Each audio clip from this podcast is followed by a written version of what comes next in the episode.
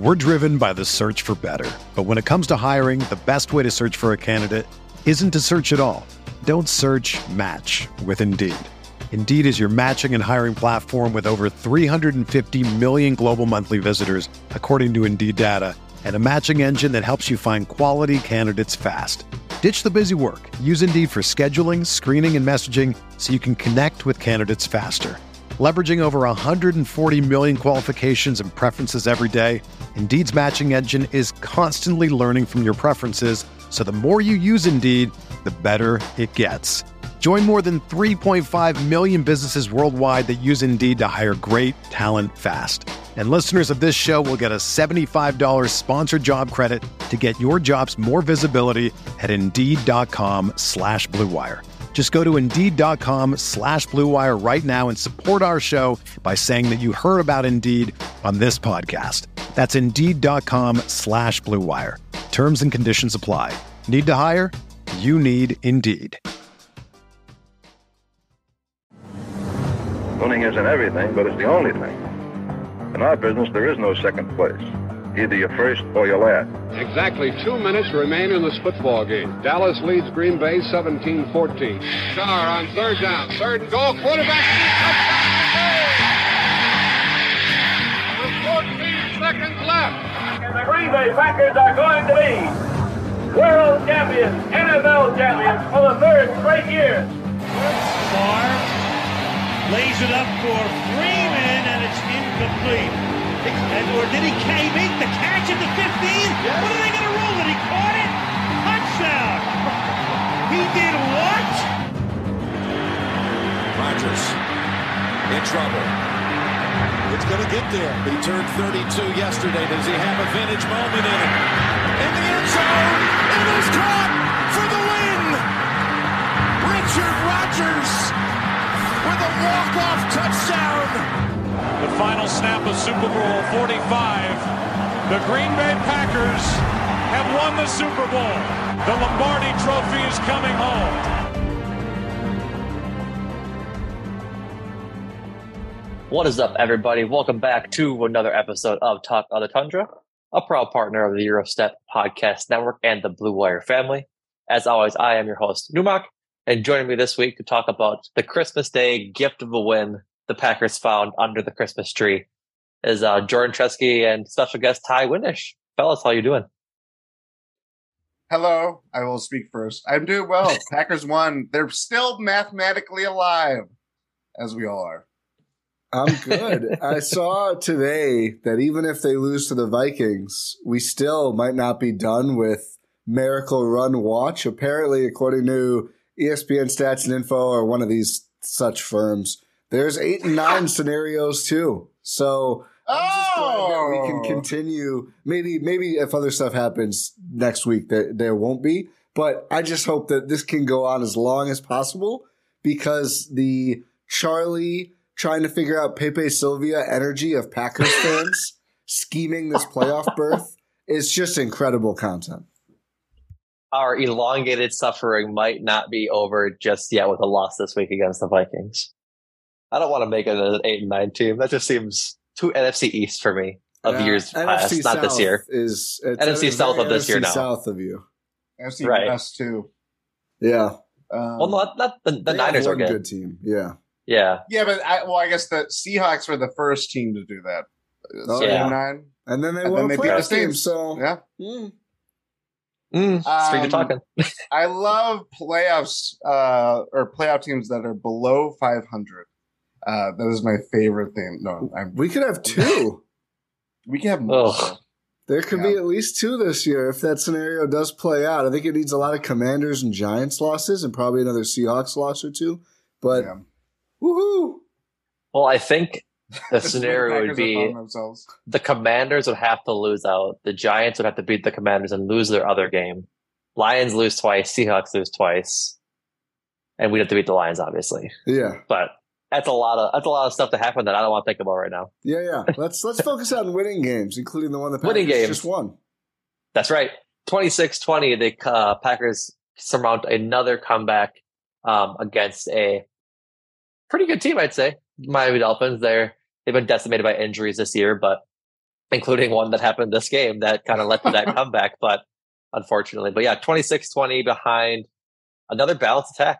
Rodgers had a, a touchdown and a pick, which the pick was should have been overturned because it was definitely DPI, but in the first place. But overall, a, a, good a good win to come back. I think they were losing, yeah, twenty to to thirteen after or before halftime. So we're going into halftime. So they ended up scoring thirteen unanswered to win 26-20 down in Miami. And even though it was still cold down there, I think Aaron Jones was surprised at how cold it was. I think it was only 45 degrees. So that probably had some good stuff to do with it too, that it wasn't 95 and sweltering during that game.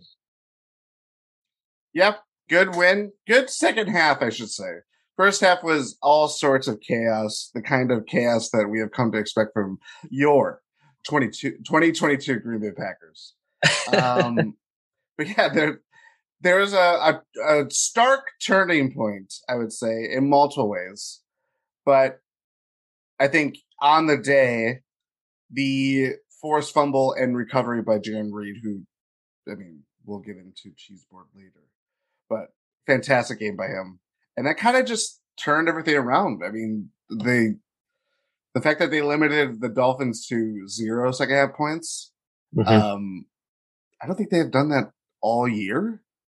I mean, I'd have to go back and peruse all the box scores, but that I, sounds right. It vibes wise, it sounds right. Yeah, even that terrible Packers Buccaneers game where it was like field goals were the only like saving grace for either team. Um, right. I still don't think that was possible, but yeah, uh, Packers somehow, some way they uh, they have still managed to be again mathematically alive and getting through Miami, who certainly had their way with the Packers um, in the first half. I, that was to see it so turn on its head so radically. Um, obviously, led to the Packers coming back in such a weird, crazy way because it wasn't even like it didn't even feel that definitive to me. It was like, right. oh, they just skated through, and uh, yeah, we'll get more into that. Well, it definitely felt like that because they kept wasting away great field position. Like Keisean Nixon had himself another great game, uh, returning the ball off of kickoffs, only to get hurt and have Romeo Doubs return the rest of the, the way, which you could definitely tell by the field position starts that way. But I think when I rewatched the game, he had was it ready or the, the second kickoff? He went like pretty much all the way down to like the nine yard line. Yeah, and they got a field goal and they got a field goal out of it. They lost yards that drive.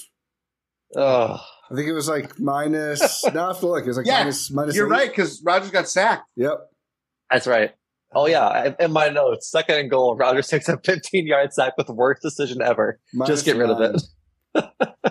yeah, it was pretty unbelievable. I would say overall, I thought his game. I think we'll get into it. His game was good, and and I think someone, one of you already mentioned, like spreaded the ball around, which I think it's just how they have to play with this receiver group. I mean, Christian yep. Watson, who also got banged up, had a coming out party. Romeo Doubs kind of had one earlier, but neither of them are like Justin Jefferson, right? Or I guess, you know, more fittingly for this Davante Adams, even like they need right. to move the ball around. They did that, but that play was just like, what are you doing, man? Like just throw the ball away. Right. Like he, it wasn't like a total blindside. He knew what was happening. And when you're that close to the end zone, all you really have to do is like throw a dart through the crossbar and it's never going to be grounding in that situation. Right. So really, really bad play. Yeah. They've had first and goal at the nine, a rush for four yards, and then the sack for minus 13 and then an incomplete pass. And then that was it. And so frustrating drive, but you know, the Packers found a way.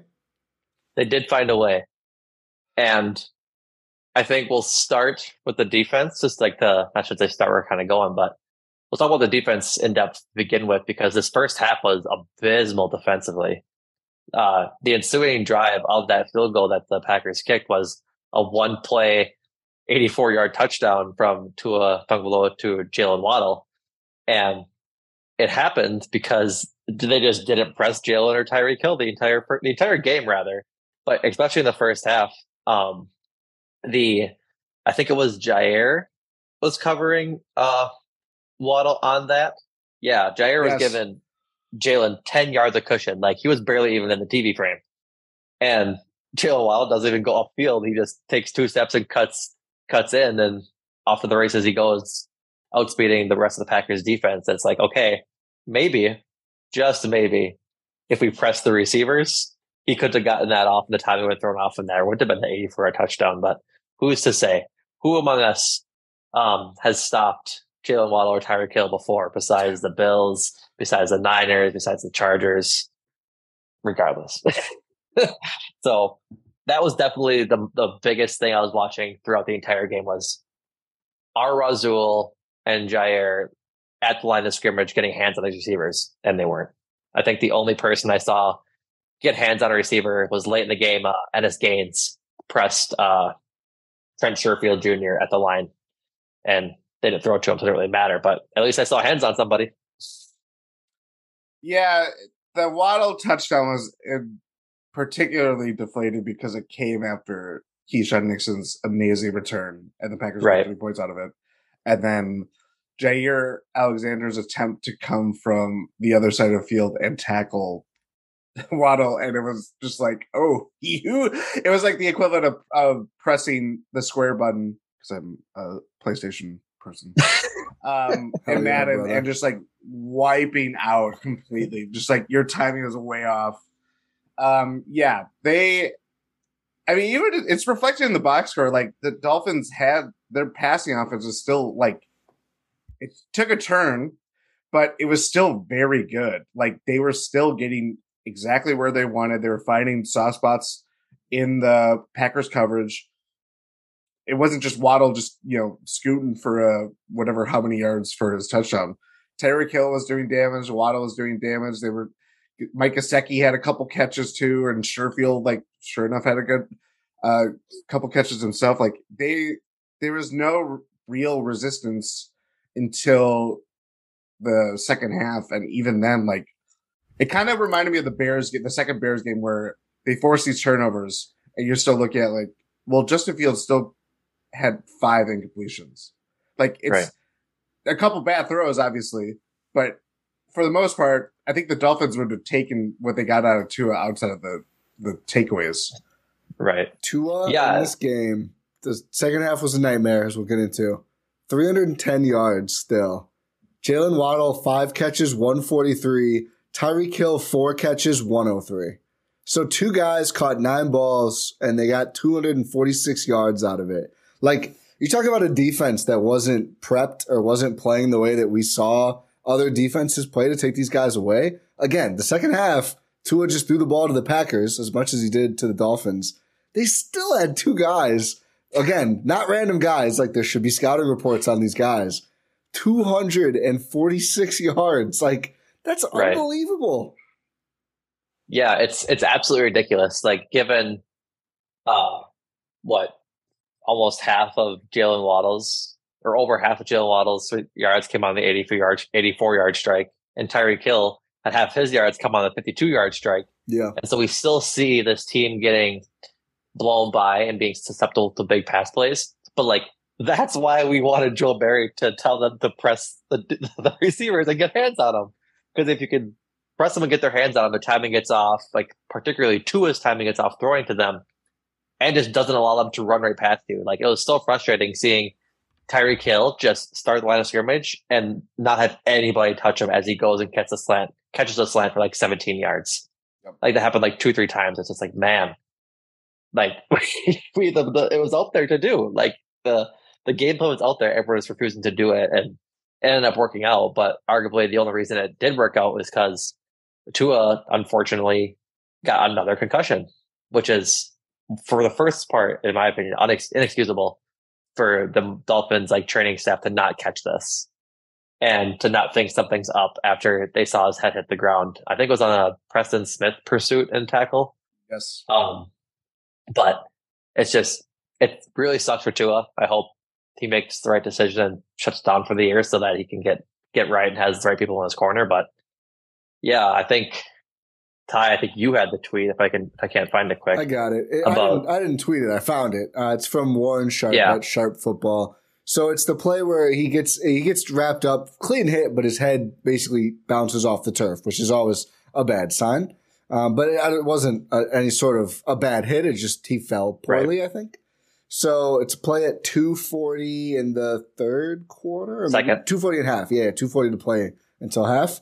Pre concussion Tua, 9 for 12, 229 yards, 19 yards per attempt, one touchdown, zero interceptions. Post that play, or post concussion, if that is when it happened, 7 for 13, 81 yards, 6.2 yards per attempt, zero touchdowns, three picks. So right. all three of the really damaging, and I'd say not all were totally inexplicable, but there was certainly an element of that between the three picks. Some great play too, especially I mean De'Vondre Campbell's was just like awesome, but certainly right. uh, like the I, I don't think this just noisy stats. Like I think there's probably something to that play, and now him being in concussion, which is confirmed as of this morning, right, or even earlier. Yeah, yeah, yeah. Um, I I don't mean to laugh. I, I was laughing as you were going through those stats. I saw Numac's face when you said the first pre concussion, and Numac just goes. He took this big sigh because he's like, Joe fucking Barry. He's on pace for 500 yards. I know. like, and the thing too. So I watched the game. Spoiler: I watched the game knowing that he had a concussion after the fact. And so I saw the I saw the clip before I actually watched the game. And so when you watch the game knowing that Tua basically has a concussion for the last 32 minutes of the game, it definitely showed.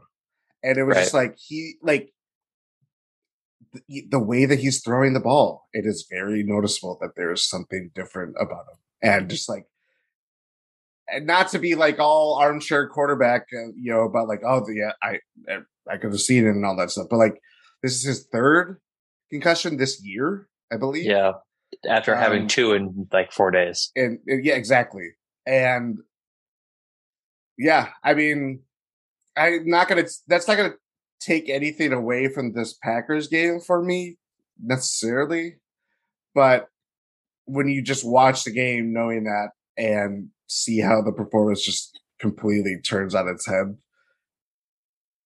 there's definitely uh, some context involved in in just like how things are were very different for the Packers defense specifically in the second half. Right. And to sort of wrap up the, the conversation on the defense with these with these turnovers. Um the all three interceptions by Tua were definitely not great throws, but the two with between Dre and uh, Rasul were just great plays too. Like yeah. the one to Jaire, it was definitely just an overthrow into like quintuple coverage. So that's just like how that kind of stuff happens once in a while. But the one to uh, De'Vondre Campbell, it was great seeing him like be the field general and tell, uh, I think it was Darnell Savage to cover the fullback going out into the flat that so that he could cover awesome. the middle of the field. It's so good. Like you, you can see him, he's like so animated and telling uh, Savage as to where to play and then immediately goes to talk to Darnell Savage, tell him to get over. Raheem Mostert isn't even looking for the ball is one of the bigger issues in that of that interception. So he either gets Raheem Mostert like lit up in that catch or it's intercepted like it is. Mm-hmm. And so, but edge of like tip of the fingers, great catch, just an awesome play defensively by him. But then the Rasul play was definitely just a great bait as to thinking he's covering playing man when he's playing zone. Like that was like a, like a just a really good, um, just cornerback play as opposed to a bad throw by Tua. Yeah. One yeah, more thing. Oh, go ahead, Jordan. I was just gonna say that Douglas pick was just like he's had a he's had a very inconsistent year. I mean, that could be said about anybody on the Packers defense until the last few weeks. But that was like instantly like what made Rasul like this cult hero last year of just like turning games on a head yeah. and just like like you say that, but like he certainly defined that for, for the Packers defense last year, and to see that happen when still the game was in kind of reach for the Dolphins, um, certainly uh that was a sight to see. Right. Yeah, I think um, the the play sorry, call no the the play calling on that last Packers drive before that, I remember being like pretty frustrated with them ending up with a field goal and how everything went on that drive. And then it ends up just not mattering because right away, you know, pick Right. and then and then game over, which it's like, wow, that was, you know, comforting for the Packers for sure. But real quickly on like the Tua and you know, it's it's inconceivable that he played. It- this shouldn't matter, but it, it I think it does in the NFL when winning is so important. Like they have one of the best backup quarterbacks in the league too. Like they went out Yeah, and got Teddy, Teddy B. Bridgewater. Oh no, Teddy Bridgewater. Bridgewater, yeah, who's like has been a gap starter. I mean, he's not a starter you get excited about, but he's been a starter in this league too. Like, not even Yeah. talking about Minnesota. He's obviously different post injury, but like decent starter for the Broncos. Like, he's gone around the league, and he missed Also, also, uh, but was healthy for that game. Also, a quarterback who's had his injury history, unfortunately, like another Yeah, just snake bitten QB. Yeah, But I mean, So- should have should have played the second half for sure. yeah, without a doubt. Um, even like that that last drive, there was like two plays there. The first one was Rasul had a great tackle, um, out on the edge to I think it was like a one yard uh, gain or loss, like right at the line of scrimmage. Just a great tackle, then follows it up by the with the pick. So yeah, that's a great end of the game for Rasul. Um, I lied. This is wrapping up the the Packers defense talk. Great day for the run defense. Like it started off horrendous. Two runs for 30 like for 30 yards on the like the first three four plays by Raheem Mostert. And I was getting flashbacks to the championship game in 2019 like oh boy here we go. Um after that this is from um Andy Herman. If I can get the the tweet open. Raheem Mostert like I said two carries for 30 yards to start the day. The rest of the day six carries for 15 yards. And if you go with Jeff Wilson it was 15 carries for 52 yards three and a half yards per carry. So after that first drive, they played the run really well, which could be in part that after that first drive, they had the big touchdown to Waddle. And then they found out that they can kind of just throw against the Packers. They didn't need to run the ball. And so that could be a part of it as to why they stopped running in the first half and then they had three giveaways in the, the second half. But you take what you can get. And Mhm. I think it was 82 yards total um, for the Packers. Let up, yeah, 18 carries for 82 yards total in the run game this week. So I'm all about that. Yep. Yeah, you got to take something away. And passing defense was what it was outside of the turnovers, but we were Right. going into it talking about Mostert. Even Jeff Wilson's a very fine running back in his own right. We were thinking like this offense could easily do what the Eagles did a couple weeks ago. Um, Yeah. and it was They looking were like on track that. to. exactly. um, it was looking like that, and things happened, and you know, here we are. Packers won against the Dolphins in large part because their defense stopped them. Yep. Should we talk about that offense a little bit? Or no, go ahead, Ti. Slight coming out party for my guy Devonte Wyatt and that defensive line. I know Oh, Jarran, big Jarran fan. Reed. Jarran Reed is the guy that's getting the talk, and he had a, a great game as well. But I think the defensive line play, and I don't know if you guys saw, Dean Lowry was just put on IR, and uh, a wide receiver. I did from not the see that. Seahawks practice squad was signed. Someone who our friend Andy Herman of Packaday said he liked. He shared a tweet from before the season. He wanted this guy, but it is Bo Melton. But yeah, Dean Lowry, his Like calf name. injury has him on IR. Uh, Bo Melton, seventh round pick this year. Uh, superb athlete. Peter Bukowski shared the Packers have a type. He has a 9.24 on the athlete score thing, the relative RAS. ath- athletic score. Yeah. yeah. RS, yeah. We're driven by the search for better. But when it comes to hiring, the best way to search for a candidate isn't to search at all. Don't search match with Indeed. Indeed is your matching and hiring platform with over 350 million global monthly visitors, according to Indeed data, and a matching engine that helps you find quality candidates fast. Ditch the busy work. Use Indeed for scheduling, screening, and messaging so you can connect with candidates faster.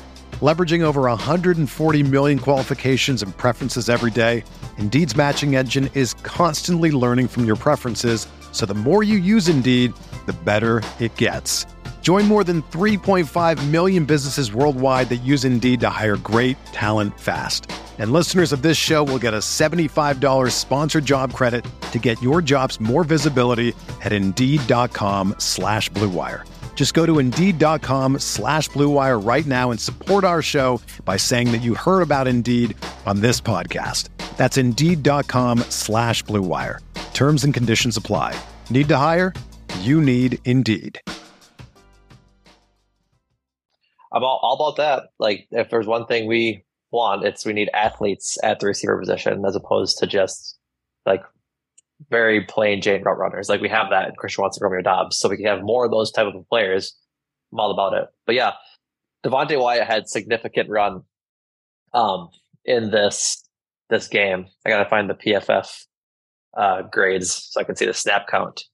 Uh, Devonte Wyatt played 24 snaps this week, like in large part because Dean Lowry went down, but he, I thought he played really well. Like I saw myself like taking multiple notes of if he he was getting double teamed at times for sure. And I saw a couple plays he was, mm-hmm. but if there's one thing I like about him, like amongst all the other things, is that he hustles.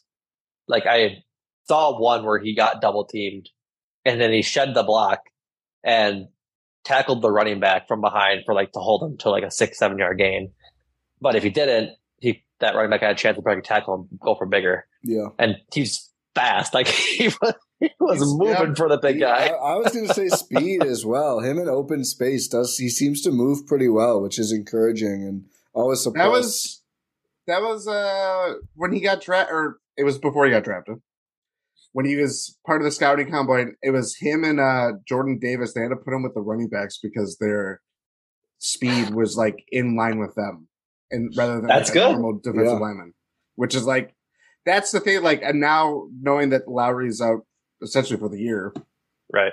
Put out your talented players. If you're going, if you're play, right. if you're playing for a, a playoff spot by some miraculous chance that they are still playing for a playoff spot, Devonte Wyatt's going to have to play more than 24 snaps now. And yeah, that's good. It's been, yeah, it's been a hard year for him. Obviously, I think he, I would have bet your first round pick, you would ex- expect to have a more, you know, expanded role. Um, maybe them coming along slowly with him was better for him just to kind of just get engaged and get up to speed. But it's certainly right. paying off right now. Um, and that's all you want to see. You would just want to see something out of him rather than like, why are we talking about him be on the field for eight snaps? Or why aren't we talking about him for be on the field for eight snaps? Either way you want to take it. So yeah, mm-hmm. to see him make plays the way he did, got a sack too, right? If I remember. He did not. He had a he had a hit oh, in a hurry. Yeah, that's right. He had a hit in a hurry. An H yeah. and H. But uh, still, two two two pressures and twenty four snaps. Like I'll take that. Like that's pretty good. so yeah, someone else than Kenny Clark getting through and pressuring the quarterback. Are you like yeah. you'll take it at this point?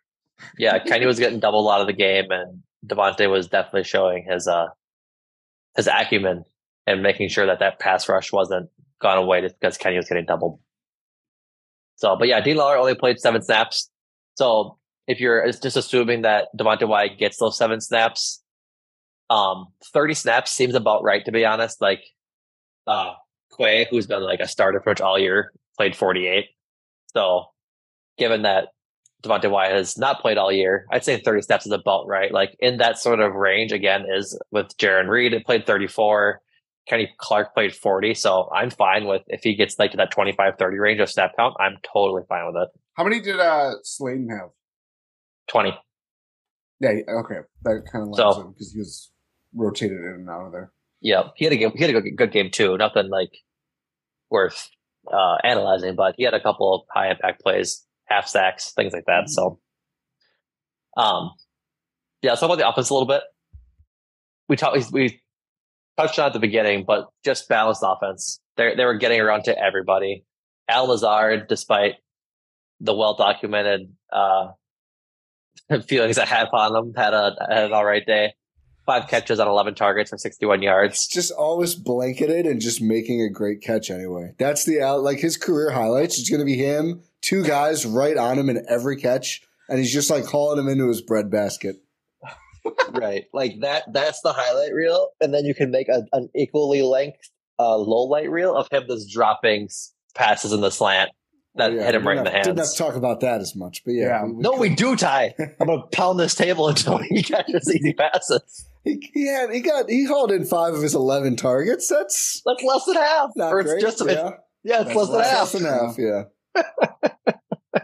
yeah. But yeah, like it, it it's just so good to to know that they're doing what we think they should be doing in order to win because we've seen it work.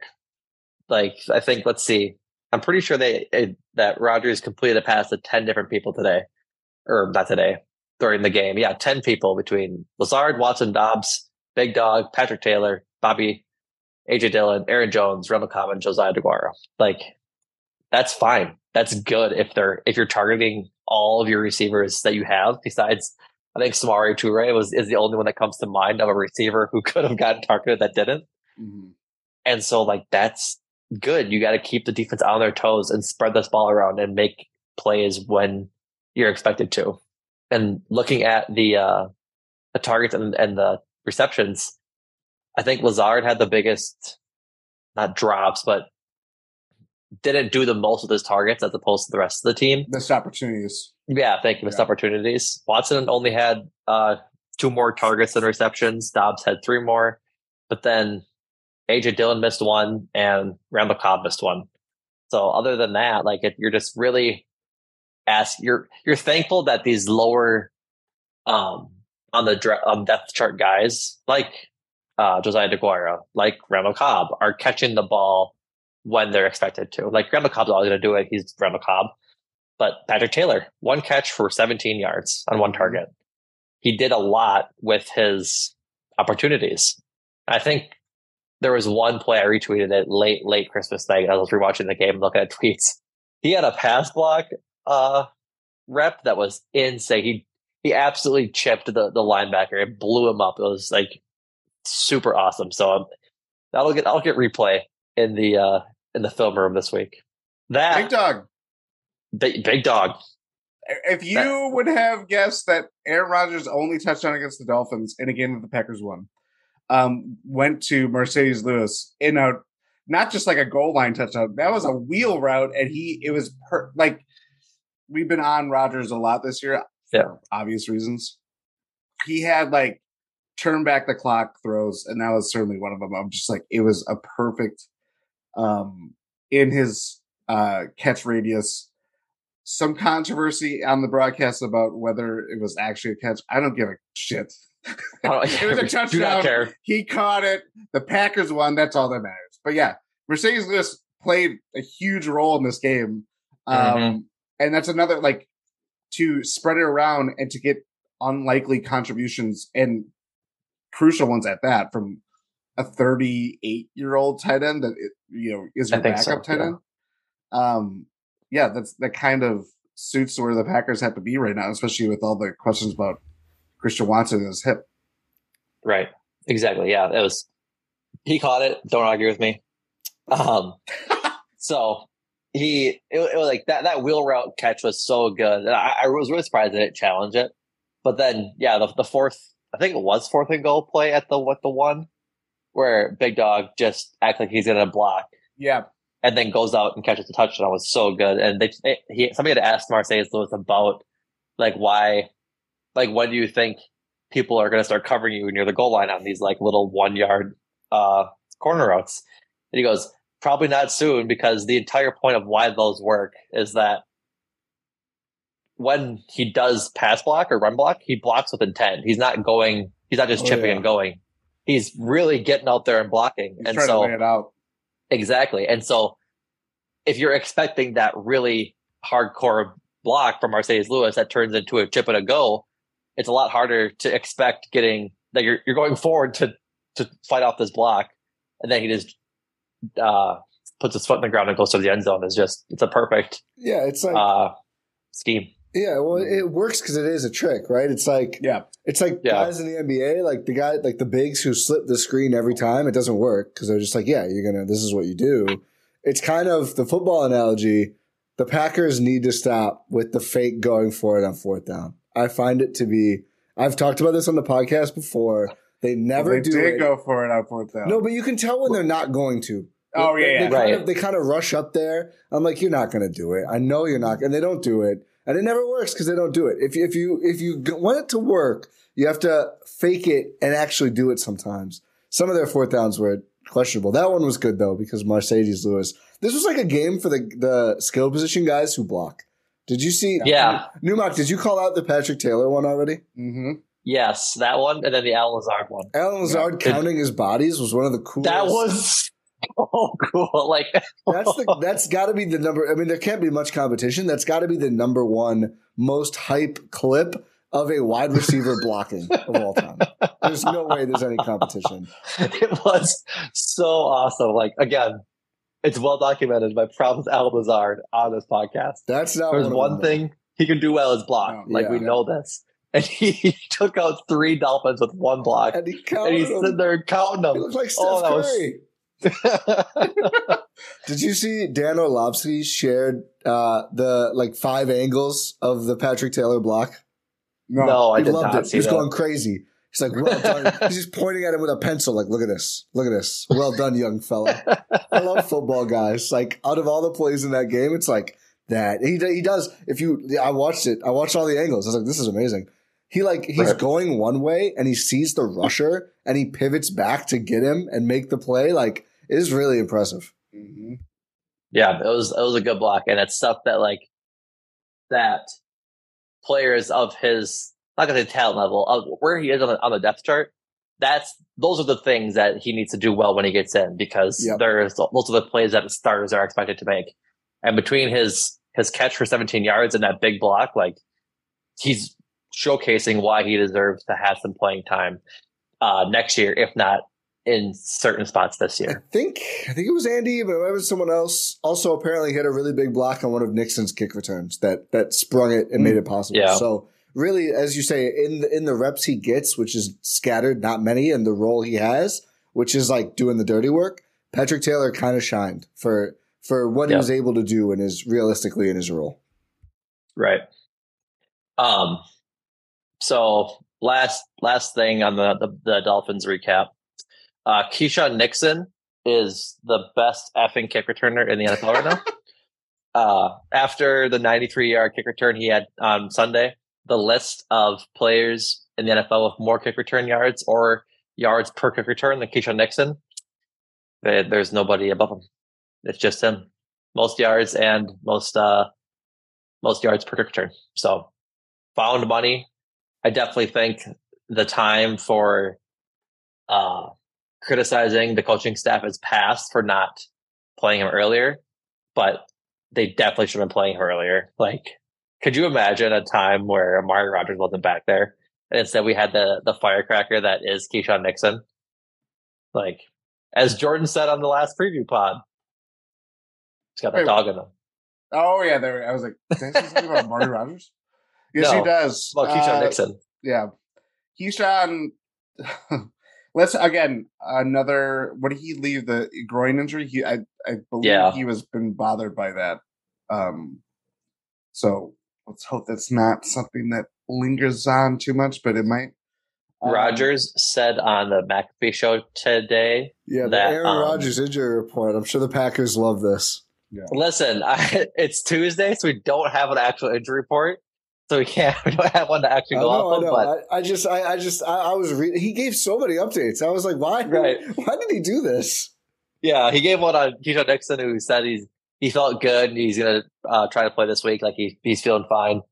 Um, so we'll see if he actually plays. But then he goes, "Yeah, we're hoping that David Bakhtiari can get back to to practicing and ra- ramp up for this week or something." It's like, I, do you know how a uh, an, uh, an appendix heals, Aaron Rodgers? Like you can't just rub ayahuasca on it and like hope it gets better. Like it's just gone. I had to do extensive research. right. What- Exactly. So, um, anything else, boys, before I get into the cheese board?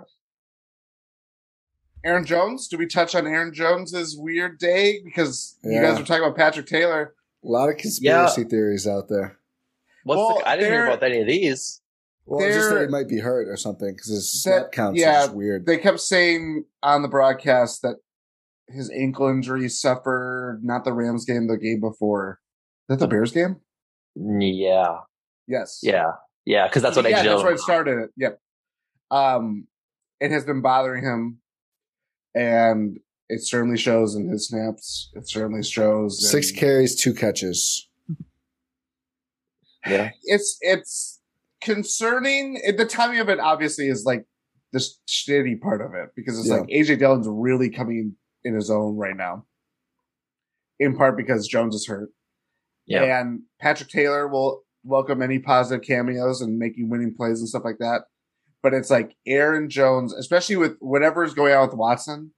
If you don't have Aaron Jones, it's like this fallback, and I know mm. that the Packers usually forget about him, so it's not like they do view him as a fallback sometimes. Unfortunately, it's like as much as like I want to feel like the good, the tide is turning and the good vibes and all that stuff. It's like he is so crucial to like making this a playoff run, even if it's short lived. I don't know. It's it's tough to it's tough to like have obviously any opinion on it because everything's just shrouded in mystery. But it's like if Aaron Jones is hurt and you're even more reliant on Dillon and Taylor to fuel your running game, you know, you're going to, going up against the Vikings defense and you know, Lions defense if they're still alive that like not great, but not terrible. I don't know. I don't know how Right. like I'm feeling about the next two weeks if Aaron Jones is Yeah. still has a bum ankle. Yeah, I was Well, we'll get into say, Well, Well, go ahead, Ti. the rushing game in general just wasn't very effective. I mean, they had 25 carries for 79 yards total. Um, Yeah. AJ Dillon got more work. He had 36 yards on 11 carries, so 3.3 per. Aaron Jones, 4.2 average. Rodgers got out there and moved a little bit. He had 18 Yeah. yards on his scrambles.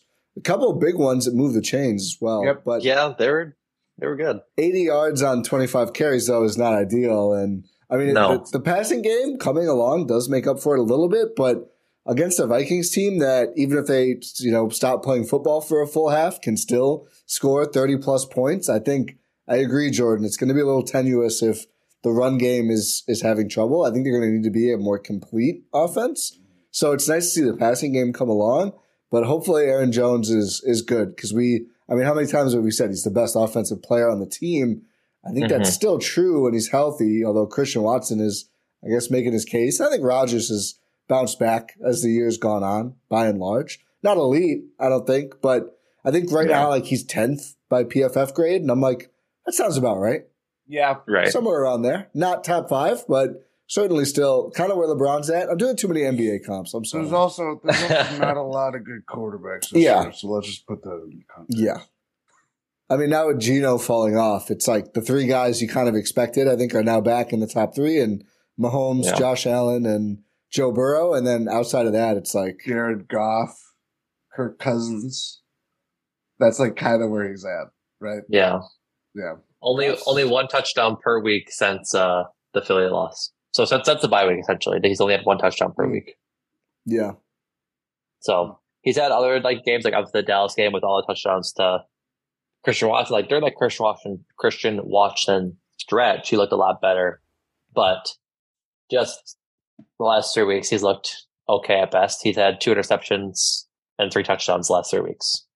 Yeah. So, um, let's get into the cheese board before we talk about the Vikings uh, matchup this week because uh, that Aaron Jones part will come into play uh, quite a lot.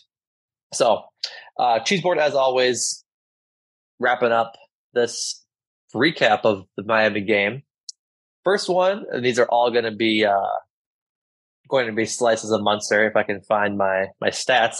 First one goes to Jarran Reed. Jarran Reed had a fantastic game. Uh, four total pressures, including a sack, one hit, and two hurries, but also forced that fumble and recovered it himself to really start the uh, the barrage of turnovers in the second quarter that would transfer over to the second half. Um, just really coming into his own after been pretty good all year, but three tackles to go with it. Just an all around great game from Jarran Reed. Uh, was also the second highest rated player on PFF for the defense um, for the Packers this week. Only a tenth of a point behind our next Chiefs recipient, uh, Preston Smith, who had two, uh, one sack of his own, another hit from him uh, with two total pressures, four tackles, and just great. He didn't, I should say great coverage. He had one target for one reception for eight yards, but as we said before, he's just done a really good job filling in for Sean Gary to make sure that that pass rush and getting home doesn't fall off with uh, Gary's injury. So uh, the next one goes to Jaire Alexander.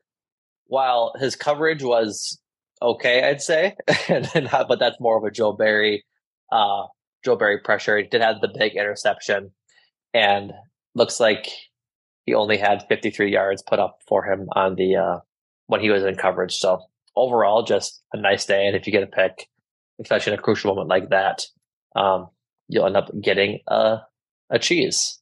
And so I gotta find the uh, my last cheese recipient. Oh yeah, De'Vondre Campbell, of course. Another great game. I have, this one is basically for being the field general on that pick because Mm-hmm.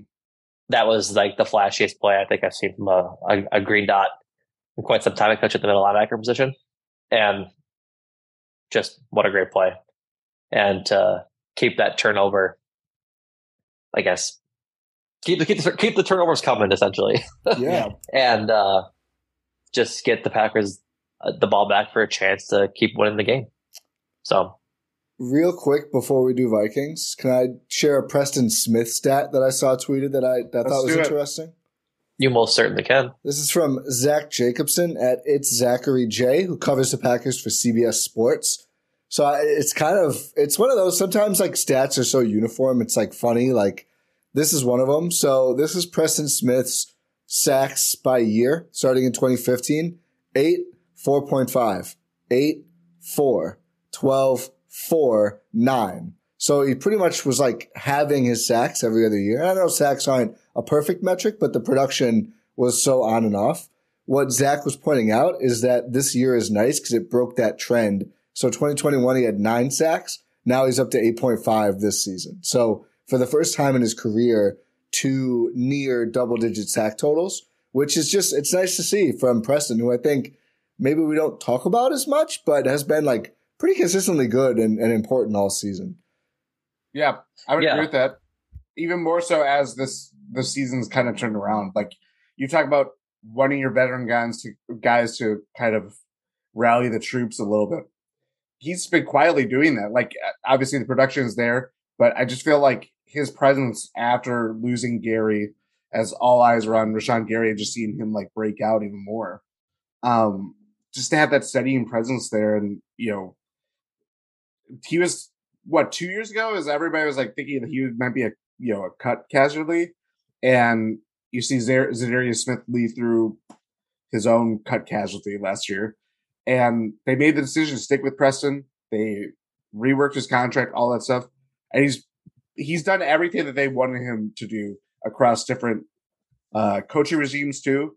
So like they brought him in with when he was part of that big free agency uh frenzy a couple years ago and to see like Mhm. you said like see him kind of break that that trend of like all or nothing or like one good year but one bad year um yeah he's been he's been very good for them definitely down the stretch here Exactly. Yeah, absolutely.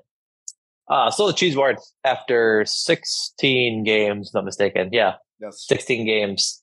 Uh, Aaron Jones leading the way still with 10. Preston Smith coming up on him at six. Uh, De'Vondre Campbell, five. AJ Dillon, five. Christian Watson, five. Jaire Alexander, Keisean Nixon, Rashan Gary, all have four. Elgton Jenkins, Jon Runyan, Kenny Clark, Quay, Romeo Doubs, Rudy Ford, all have three. Aaron Rodgers, Bakhtiari, Pat O'Donnell, Randall Cobb, Rasul Douglas, Jarran Reed, and Zach Tom, Zach Tom all have two. And then Al Lazard, Eric Stokes, Darnell Savage, Devonte Wyatt, Josh Myers, Krys Barnes, Mason Crosby, Bobby Tonyan, Sammy Watkins, and Yosh Nijman all have one. And of course, Joe Barry still has negative one because he will not earn his cheese ever. Hope, Um, well, it'd be nice. did you see that big It- hug that LaFleur had with him after the game? I game? did see the big hug. I did see the big hug. I hug don't think watch hug watch hug watch. Um, before we get on to Vikes, real quick, congratulations to Mason Crosby becoming, I think, the all-time games played leader or Mhm. consecutive games played leader. Yep. So He was really think he good, took- by the way, in this game. yeah, Perfect. yes, he was. That's Yep. Best performance this year maybe outside of the it's either that or the Tampa game What do you because have? he was their Four, offense four made field goals and two PATs? Or no, one PAT, right? Yeah, no, two. two Two, yeah, yeah. yeah. 'Cause- And he yeah, made Yeah, them because a big, big, big dog and AJ Dillon scored. Yeah, so. yeah, yeah, you're right. Also, it's 16 weeks, 15 games. Two to go. Yeah. Ah, thank you. Appreciate appreciate you. Um, so yeah, getting into the the preview for the Vikings injury report we kind of went over earlier. We don't have an actual injury report from the team yet, so really all we know is that hopefully Keisean plays. Hopefully Bakhtiari is wrapping up to play this week or next week. Um, it would help next week if he could be opposite of the Detroit Lions first round pick, whose name uh, Aidan Hutchinson. Mm, so yeah. that'd be nice. That'd be nice to have against that pass rush. Um, but other than that, we won't talk too much about injuries. Hopefully, Aaron Jones isn't on there. I'm sure he will be though. and Watson. So, and Watson will be important to see what his how his hip is doing. He was in street clothes in the second half, so that's not too Mhm. encouraging, but we'll see. Um, other than that, perfect weekend of outcomes for the Packers. Commanders, Giants, Seahawks, and Lions all lost, as we touched on at the beginning. So that puts the opportunity to play, like Ti said, for the Packers to go eight and nine and possibly get the sneak into the playoffs. But we shall see. Um, but let's hop right into it with um, offense, defense. I, I guess let's start with that offense because with Aaron Jones being hurt or being secretly hurt, as we're, as we're thinking with the conspiracy theories, um, it'll, if he can, if if he can play, it'll be really important he plays because teams are finding success against this Vikings defense. It's not good, like at, at all. They're good at creating turnovers, but they allow a lot, a lot, a lot of yards. The uh, I think they lead the league in uh, yards allowed, or no, they're, they're second behind the Lions in yards allowed this year, which is absolutely crazy. It's something like And Packers offense better move the ball these last two weeks, is what I'm hearing. exactly. So let's let's just do a little a stat stroll. That's this is what I'm going to call it. Points four for the the Vikings 378, 25.2 points per game, seventh in the NFL. Pretty good. Points against 373, so a point differential of five. 24.9 points allowed per game, 28th in the NFL. yeah, it's not. Their It's not good. expected expected win loss, not to go nerdy here, but expected Right. win loss uh, based on those points and everything, seven point six for er, and seven point four. So they're essentially a five hundred team, but they're twelve and three, and have had all these crazy. I think even I was in and out of watching the uh, Vikings Giants game because I think that was on Christmas Eve. Yep. Um, they are 10 and 0 in one score games this year or something like that. So every game is essentially coming down the wire for them. And Yep. they're incredibly successful, lucky, whatever you want to call it, and how they somehow do all this stuff. Yeah. And like, I don't know. I don't know. It's, it's similar to how we talk or how the Packers are being talked about in LaFleur's first year, where their defense is really holding them together. Their offense wasn't coming or clicking the same way that the, a lot of people uh, envisioned when LaFleur came to Green Bay. Um, but yet they have Justin Jefferson, Kirk Cousins for all the, you know, the stuff that I will say about Kirk Cousins and countless others will do. He's a solid NFL quarterback. Yeah. Dalvin Cook is an above average running back, can be a top 10 running back if, when healthy and, you know, fire on all cylinders. Having They're a great still, year. yeah, having a great year. Even at, uh, Mattison, his backup has been a thorn on the Packers side, as we saw earlier this year. Hmm There's still weapons to be feared, but it's also like this.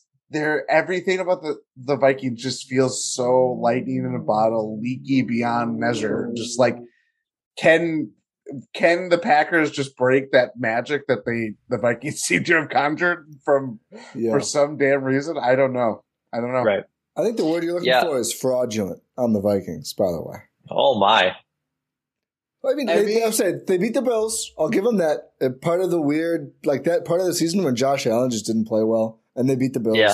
The Bills should have won that game, which is true for a lot of teams the Vikings lost to.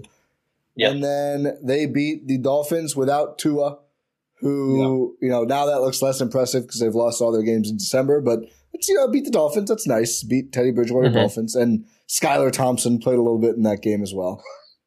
And then their next even know who best that win- is. and then their next best win is either one of the New York teams or the Packers. Right. Like when they It play might have been the actually good teams, they got stomped. yeah, they got stomped they- by the Vikings or the, by the Eagles week two. And the Cowboys. Yeah, but Yeah. they are still in the hunt for the first seed technically. Yep. So they're not. yeah, gonna, if they if they win out, I think if the Eagles lose both, then they they can get the one seed. But Yeah, Which is a conversation because of Jalen Hurts' injury. yeah, exactly. Correct. Although Minshew's But Uh, solid. He's solid. Yeah, Yeah, I don't know- He I should. forget He, they they should have won that game on on uh on Christmas or on Christmas Eve. Yeah. So, um, but yeah, the we touched on like that that the defense. It's it's so bad. I they have allowed the most um the most passing yards this season. If I can find the tab, uh, apparently I can't find a tab. It was yeah they, they lead the league in passing yards allowed, which is not good. Four thousand two hundred and twenty-two, which is leading the way by twenty yards above the uh, Titans, and then eighty yards ahead of the Lions. So, um, the one thing they're good at doing is creating turnovers. Like that's definitely their um their specialty. They are middle of the pack, eighth in turnovers. Cowboys have thirty, and uh, leading leading the league, and the Vikings have twenty three. So, if you can withhold the turnovers, there's a chance for you just to really rub the score on, on this on this Vikings defense. I mean, like if the Colts can put up 33 on the Vikings, the Packers should be able to do something similar. Like that's the biggest thing. And I hate getting into this territory because it just really leads into the expectations of a big game. Like we had with the Lions game, in Jordan, where it's like their Yeah. Lions defense is really bad, and look what happens. So here's to hoping that Aaron Jones can play because like a part of the big reason the the uh the Cowboys beat the bricks off of them was Tony Pollard had a great day catching the ball in the backfield. Like so if the pass catching running backs can really do something worthwhile and be impact, I think that'll be a huge game changer for the Vikings or for the Packers. yeah, yeah. It's again, it's as we talked about the Dolphins game, and the Packers did it so great or fantastically. Um, spreading the ball around and just kind of making sure that no one person is the gets the lion's share of targets and just gets keyed in by the defense, even as faulty as the Vikings defense is. Um, Right. That'll be key. And again, a lot of that hinges on whether Aaron Jones, what does he look like on on Sunday? Can Right. is Christian Watson available? As you said, was in street clothes for the second half, so not really. I, I it would be kind of a miracle if he plays, but again, this Packers def- or Packers offense, I should say, um, they were still moving the ball in the second half. They didn't score as many points as they should have, frankly. Um, and it's just a matter of can they turn that tide against the defense that will allow plenty of points, even against Right. the maligned opponents. Like you said, the, the Colts game is no one will forget that because of just how great that comeback was. But I Vegas Colts- in that history. yeah, the Colts were still scored 33 points at halftime. And Yep. They're not starting the there quarterback that anymore. yeah.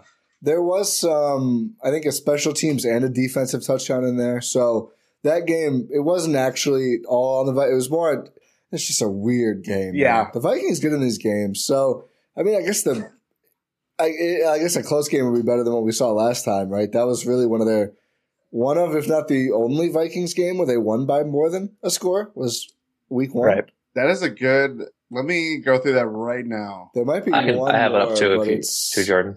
I think that's their only win, their only convincing win in terms of the. Uh yeah. differential. They beat the Dolphins by eight. But Oh, that's so like yeah, you that's said. still one score. That, that is true. That is still only one score. Uh, seven, yeah, four, six, two, seven, five, one. That is that is the only. Oh, I'm sorry. I, I'm, I'm reading, the, I'm reading the, the wrong, uh, the wrong column. Four, three, seven, eight, uh, eight, three, three. Yeah, Lost big to the the Cowboys. Then seven, five. Yep. Lost. Yeah. I mean the Packers should be in a better position to not have that. I think it's going to come down to the Packers defense. To be honest, I feel the offense Yeah. is is figuring some things out. This might be the game. This might be the game that actually gets Joe Barry fired. Like if they get eliminated I- this week, Justin Jefferson has 300 yards because they just let him run around and he's faster than everyone in the secondary and he's running and they're set and he just torches the Packers. That was the frustrating thing about the first matchup. Is like Kirk Cousins is one of those QBs that he'll beat you if you let him. Like that's what he does. Yeah. But if, if he sits back there and there's no pressure and guys are open, he's going to make the throws. This could end up being an infuriating game if that happens again. Right. And to put into context, that what 300 yards would put Justin Jefferson damn close to breaking the record. Justin Jefferson having a phenomenal year, seven 1,756 yards. Uh, the record is 1964, or no, so 300 would put him over. Mm-hmm. So he really needs just like 200 and I think 20 ish yards. Just to- 220. Although against the Packers, it is kind of just two. He plays, he plays, they, they play the Packers and the Bears. Yeah, he's like he, he's for all intents and purposes should break that record unless He might not Joe Barry pulls a rabbit a rabbit out of his ass that somehow stops Justin Jefferson from having a big game because like that was the biggest thing was he had just such a f- huge huge I've got the huge game. Nine Go ahead. receptions, 184 yards, and two touchdowns. And he beat, Right. he beat the Packers. Like he outscored the Packers by himself in that game. Should be the MVP. If the Mm. Vikings are the, Oh, it's true. Over Jalen Oh. Hurts Um, or Patrick Mahomes. see, I'm more willing. Like I thought Cooper Kupp should have won it last year. I'm sorry, uh, Packers faithful, but like, Oh, you're you're specialist well, it's uh, just like, voting. yeah, no, I, I, a agree, little I, agree, I agree. I agree. I, I agree. I agree. I agree. I see the case. I see the case. Yeah. If Hurts, Um, if the if the Vikings get the top seed, I agree with you, Jordan. Thank you. Yeah, It's- Hurts would be the other, and obviously Mahomes is just Mahomes. So, but yeah, I think that's the top three for me.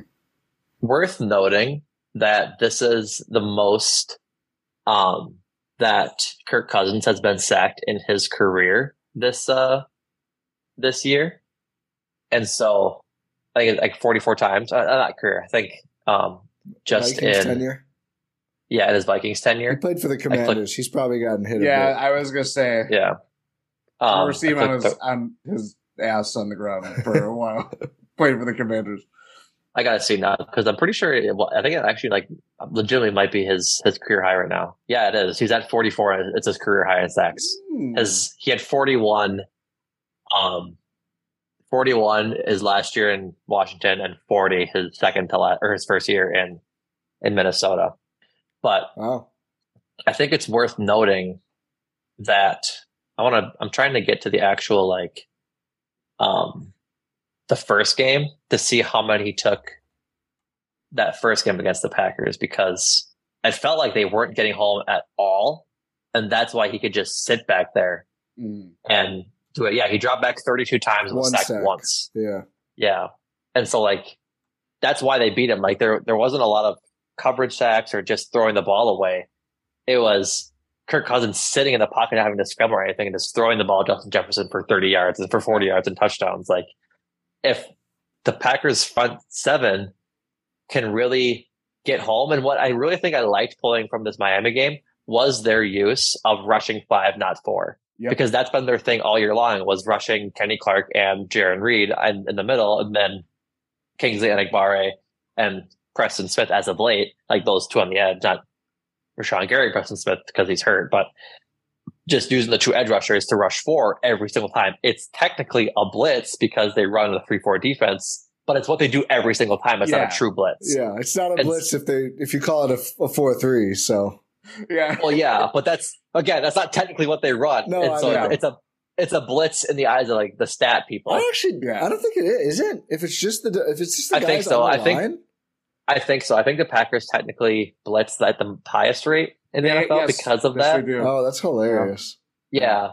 But like they were rushing five in this Miami game and a little bit in the, the Rams game. And I think that's where there's could be, to use another phrase I used earlier, found money. Is just that if Jaire and Rasul can do their part to to play Justin Jefferson well, I really think that rushing five against this not good Vikings line could be big in this game, especially if it's supposed to be cold and rainy on on I was, Sunday in gonna, Green I was gonna mention. I mean, the Vikings are Meteorologist, meteorologist Jordan Treske. Uh, yes, uh, I won't go in yeah. Um, I won't go too far in advance because the forecast will probably change. But Vikings are a dome team. They play all their home Mm. games in a dome. Kirk Cousins, to my knowledge, not really great in the elements. Not really great in a lot of ways, but he's a quarterback yeah. for the, the Vikings at this juncture. And as you mentioned, it's a different Packers pass rush from the first week of the season. And the O line for the Vikings, I feel like the Vikings have always just had like a shoddy offensive yeah. line. They've yeah. always, it's always been like their big, like, we have to improve, we have to improve it. Kind of like the Colts were with like Andrew Luck. Mm-hmm. Yeah. It's like just protect the quarterback.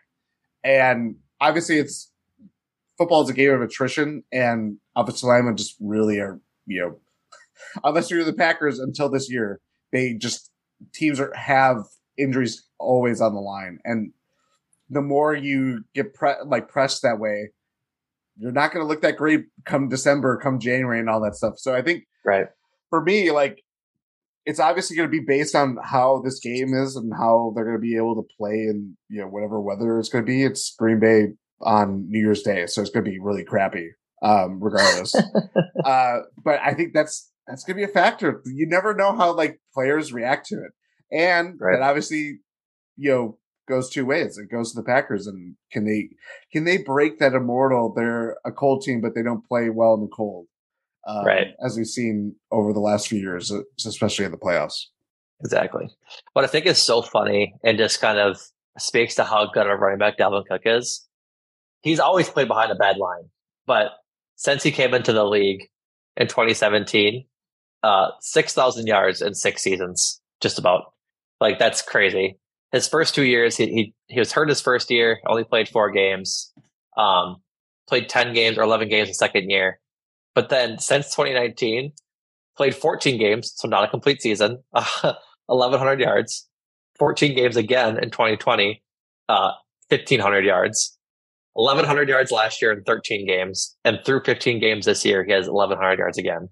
Like, he's a monster of a running back mm-hmm. and really going to need a full a full game for the defense, like you said, Ti. Yeah. This could get the game that gets Joe Barry fired.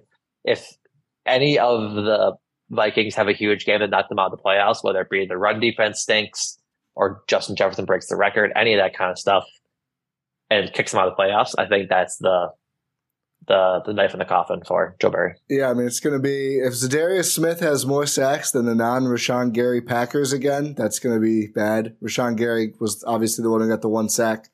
He's not going to play, so I think the line yep. overall has played better, but they're without you know one hell of a player. So I think it's it's going to be a lot in the trenches on both sides, and then does Jaire get to cover Justin Jefferson? I'm not going to hold my breath, but uh, just the, the, the whole scheme will be obviously under a microscope. I think from the first Vikings offensive snap. Right. Uh, another added wrinkle to the to the Vikings offense. They traded for T.J. Hockenson, who's been really good for him. Yeah, really, really good for him. Like it's amazing what I was. I was really high on T.J. Hockenson once it, when he got drafted. Like I just really like him as a tight end, but it's amazing like what a competent offense can do for a guy like T.J. Hockenson because he just adds that that dynamic player to throw to when Justin Jefferson is covered, Dalvin Cook isn't running the ball. Like it's just it's gonna be a big assignment for whoever covers them, probably De'Vondre or Keisean Nixon or one of the safeties. So it'll be big for him. Mm-hmm. it's gonna be a tough game on Sunday. Like this will be the bellwether of whether or not they deserve to make it into the playoffs. Oh, absolutely. And I mean, it just matters more when you're playing against a division opponent, the one that is leaps and bounds better than you, even with all yep. the stats and all that aside. They have just been better than Packers all year long. Like, yep. No question about it. Um, They've had yeah. the it factor, I'd say. Like they have that stuff that makes well, them want to win. They don't exactly, roll over. Yeah, exactly. Like that's the thing. Like, I mean, again, as much as I just shit on Kirk Cousins on both sides of my mouth, we still have Justin Jefferson, Dalvin Cook, TJ Hockenson, as you mentioned. That was a big, big addition for them uh, before the trade deadline. Even Darius Smith is having a really good year. Patrick Peterson has made game winning plays for them. Mm-hmm. Um, mm-hmm. There's still like enough there, like their top end talent is really holding this all together for them in a lot of right. ways. And just to have that, like, that's what puts the fear of life in you when you watch these games and going into them. And it's like, you know, that's why it could be like, ah, like, oh, Packers are doing good, but they still have to cover Justin Jefferson. Yeah. Um, Yeah. And it, you know, it doesn't hinge on just him too. That's the problem. It's like we're going through all these options, and you could still have a guy like I don't know, name Osborne. KJ Osborne. Osborne and had that's a really exactly good game yeah, recently. Yeah. yeah. And it's Yeah. like that's that's still like they know how to utilize their weapons, and that's still why they are where they are this year. Yeah, and Right. as much as we laugh at the Vikings point differential, it's like, okay, throw stones in glass houses. I mean, the Packers are minus 21. So, you know, they're, they're, they're It's a going lot up better against than the, recent weeks too. Yeah, exactly. So yeah, after this winning streak, they're they're up to minus twenty one on the year. So I still think that says more about the Vikings than does the Packers because the I Packers are still have a losing record. no, I agree, but Yeah. it's just like it's still the the point is like it's still going up against a team that's been better this season. Even if Yeah, even if we agree their record is inflated, whatever their record should be, it should be better Yeah. than whatever the Packers record is based on point differential. So correct. And, they're gonna have the Packers need to prove it this week. Yep. and they've made plays when they mattered most. They Yep. they made the comeback. They came back against the bull or bulls, Bills. um, they The won Buffalo over Bulls. The Bulls, um, like that. For whatever that means, anything the the it factor, the clutch factor, um, it means something for this Vikings team, and it could It has meant something. to, to exactly. in the playoffs. Um, also, all right. No, sorry, just this could No, go be the. Packers' playoff opponent if they do make it. So even Yeah. more intrigue. Yes, There's, I mean, like we said, they could end up one, but if they end up two and the Packers are seven, that would be first round. These two teams again in Minnesota. So plenty of If- intrigue on the field this week. if the Vikings lose out, which I don't think happens because they play the uh, The the Bears. Bears, the, the the Bears in week uh, week eighteen, they could be the three seed behind the Niners Mm. because I believe Oh, good. That, there's Yeah. a team the Packers have no postseason. Pay. I think I'd rather see the Vikings. I'd rather see the Vikings, but I think like without a doubt, the Packers can only get the seventh seed, right? Like they can they can Yeah. only get the seven. So, um, that with all that being said, they could face the Niners rather than the Vikings. But I'm with you, Ti. I'd rather face the Vikings if we get there. Yeah, we gotta get there So, first. We got to get there first. gotta get there We got- first. We got to. 99% sure win this week to have a chance, but we'll see. Yeah. Um, I'm trying to look through my notes. I think that's really all I had. All I had. We've been going for an hour. Do we have a hour and a half live now. number for the Packers playoff odds? Do we have that? A live Thirty number? something percent, I think. 30 something the- percent. Yeah, After, after the Dolphins game. It's climbing. That's I think climbing. it just like about that. doubled. I think it was 17 going in. That's right. Yes. Yeah. Yeah. We have a couple minutes to spare. I'm gonna. I want to say one thing. We need Aaron Rodgers to have a good game this week. Like I feel like he hasn't had a good game against the Vikings in a, in a long time, and I really just want to see like no no no turnovers, two or three touchdowns, and just like a, a nice game. Because if he has like a nice, tight, concise game, which has been hard to come by this year, they have a really good chance of winning this game. If they don't, or if, if he doesn't, I think they lose this game pretty easy. But yeah, because going back to the Miami game, he had not great time throwing down the field. Like he was underthrowing a lot of balls. Like he had the nice one to Big Doug and Allen Lazard, but then he underthrew the ball to Allen Lazard in the interception. Missed another guy down the side. Yeah, Watson. Like he's just like as tired. And we all talked about really early on the season that deep ball hasn't been there, and it needs to be there to beat the, this uh, this Minnesota defense. Like I wouldn't even be opposed to running that Christian Watson play first play again. Make him defend it. Like Mhm. I'm sure they'll look for it, but just run it. See what happens. yeah. The uh, the Packers are favored going in, by the way, for what it's worth. About a field goal. Like two and a half. Yeah, No. About a a half. field goal. Two and a I half, feel three. like yeah, that's usually standard. Yeah, that, that, that that's a division game. Division game, Vikings point differential in Lambeau. I think all Elements. that stuff coming together. Yeah. Elements. Yeah. Alrighty. Uh, players to watch, boys. Ti, the special guest of honor. I'll let you go first. One on each team. How are we doing this? One on each team. If you want, I can go first. You can No, think about I'll it, whichever go. you want. I'll go. I'm going to say for the Packers, I think if he plays, honestly, it's Keisean Nixon. I think they need that field Hmm. position advantage. And if they can start a couple of drives in or near field goal range, I think that could make the difference. So I'll say Keisean Nixon for the Packers side. No offense or defense, special teams. I broke I broke the rule maybe. That's fine. That's fine. On the Viking side, I'll leave you guys to some of the fun offensive players. I know Numac has a, a Dalvin Cook shrine, it sounds like somewhere. it's not a shrine, it's just a recognition of this dude is good. Like he hasn't played a full 16 game season ever and gets over a thousand yards in hey, his last if, four if we were seasons. talking about running backs overachieving their offensive lines, I'm pretty sure Derrick Henry has more yards after contact than he has yards this season. Think about that. that Think about that. I think that is nuts. actually true. Um, but for the Vikings, I'll say Za'Darius. I feel like he gets fired up for this matchup. He clearly hates the Packers, and I think far. Uh, oh my god, I almost said far. I think Wow. Rodgers- yeah, that's not even a I'm joke. wrong. Not even You're not intentional. Um, but I, I think Rodgers um, is susceptible to taking some bad sacks, as we saw in the Miami game. If it's anything like most Vikings game, this could be close. So I think containing Za'Darius will be big for five. I mean, that one was on purpose. Wow, wow. Whew. Go ahead, Jordan. Packers. I'm gonna go Preston Smith. I'm gonna. I. This is not the answer that I was anticipating saying, but Ti Ti convinced me. If you want to the Packers to create turnovers, create havoc defensively, while still allowing five incompletions, um, you need pass rushes, and Preston Smith has been doing it. You need someone to anchor this defense, get home, just make life miserable for Kirk Cousins.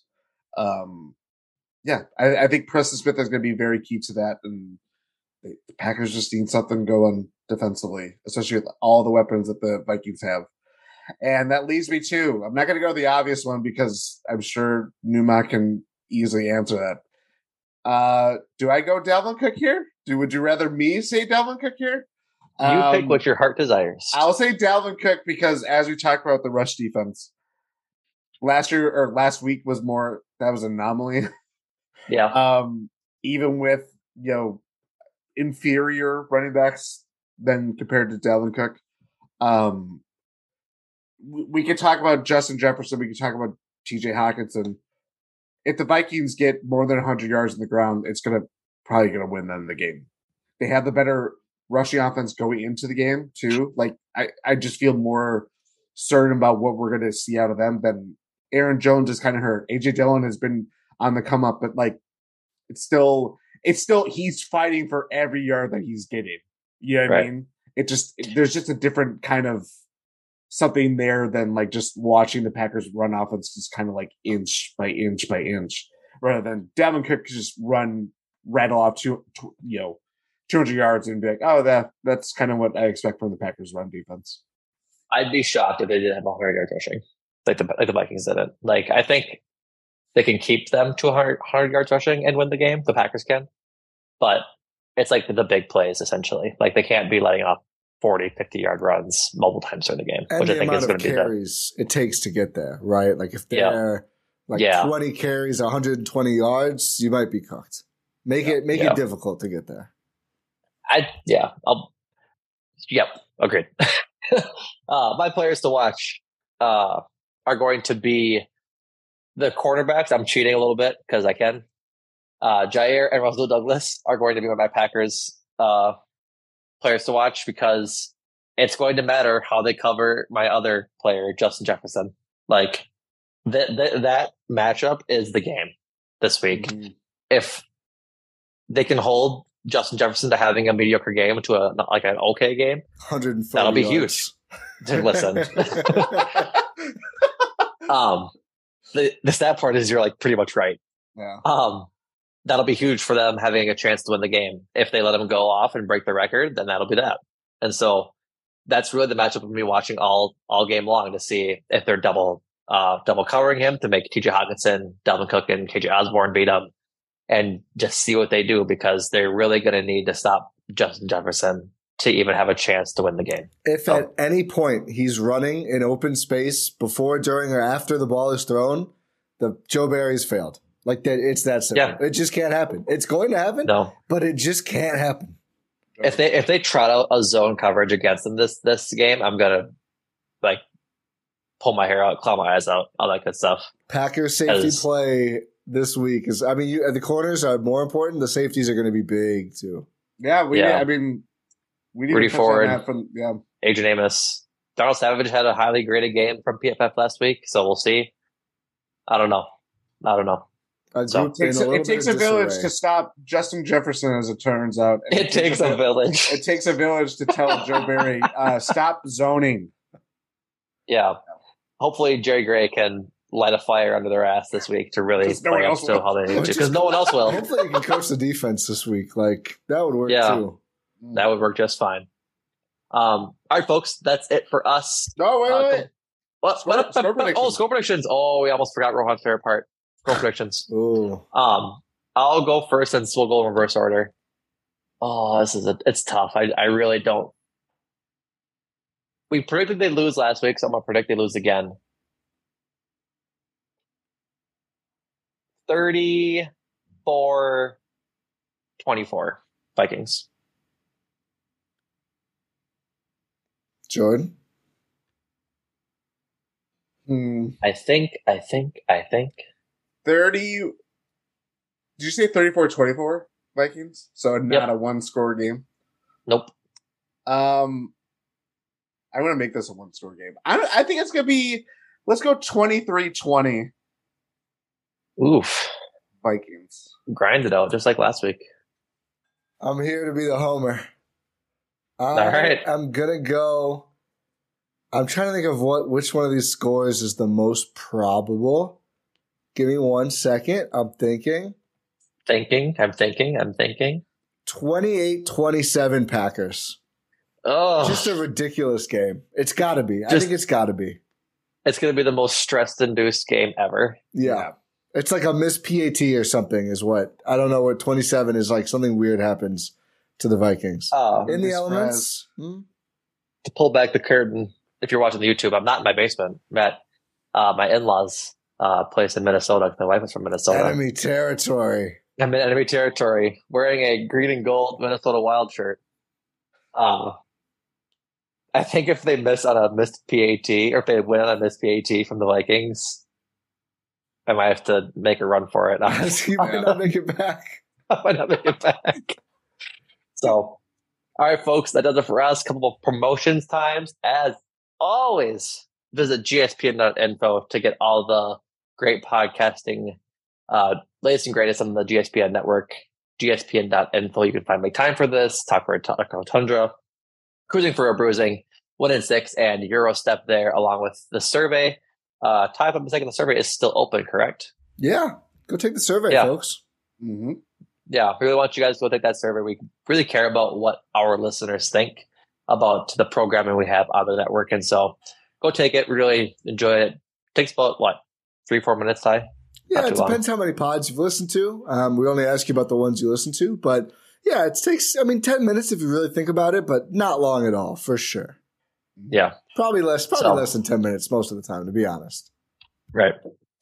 Um, but then I believe, if not mistaken, Ti, you are recording Gyro Step tomorrow to release on Thursday. It'll probably just go up tomorrow because we got Win In 6 later this week as well. So a lot of Bucks coverage.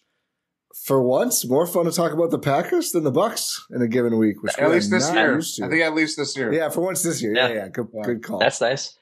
And then Win In 6 is recording tom- soon, right, Jordan? Yes. Later in the week.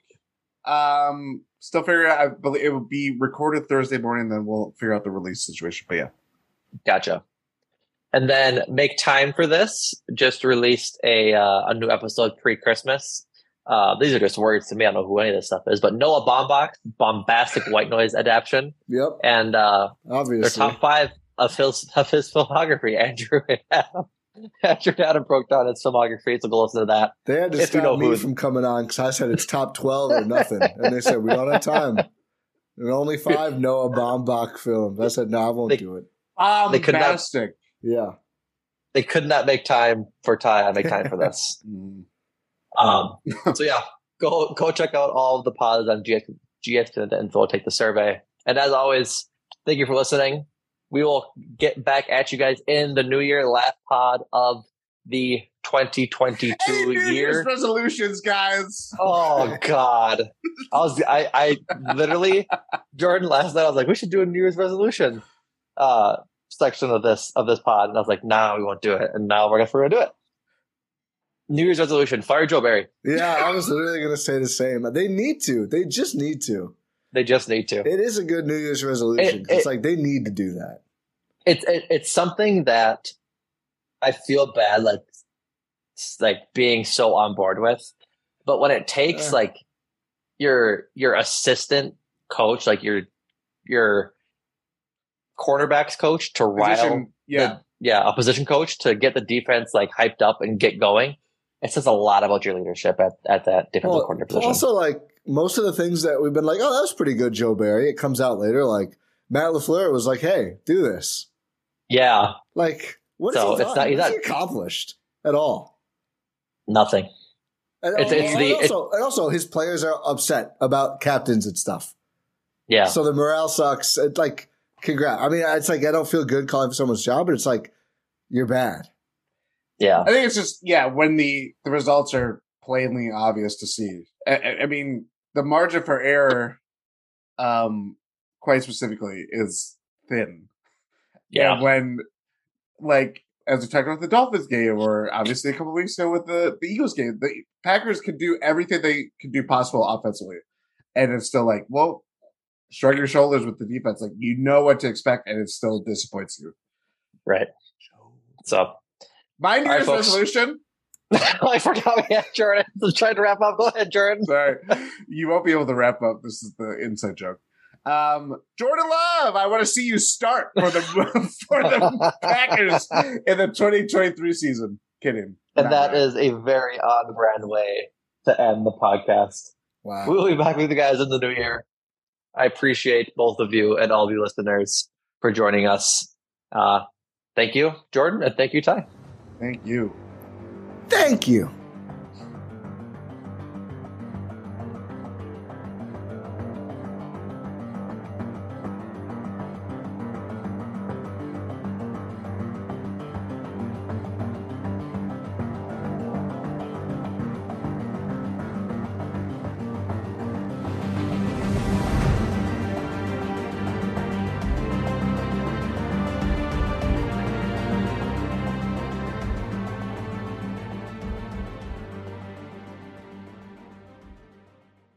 Make decisions for your company, you always look for the no brainers. And if you have a lot of mailing and shipping to do, Stamps.com is the ultimate no brainer. It streamlines your process to make your business more efficient, which makes you less busy. Mail checks, invoices, legal documents, books, and everything you need to keep your business running with Stamps.com. Seamlessly connect with every major marketplace and shopping cart if you sell online. Schedule package pickups through the dashboard and automatically see your cheapest and fastest shipping options from different carriers with rates up to 89% off USPS and UPS rates. And with the Stamps.com mobile app, you can take care of mailing and shipping wherever you are, even on the go. Make the same no brainer decision as over 1 million other business decision makers with Stamps.com. Sign up at Stamps.com with code PROGRAM for a special offer that includes a four week trial, plus free postage and a free digital scale. No long term commitments or contracts. That's Stamps.com code PROGRAM.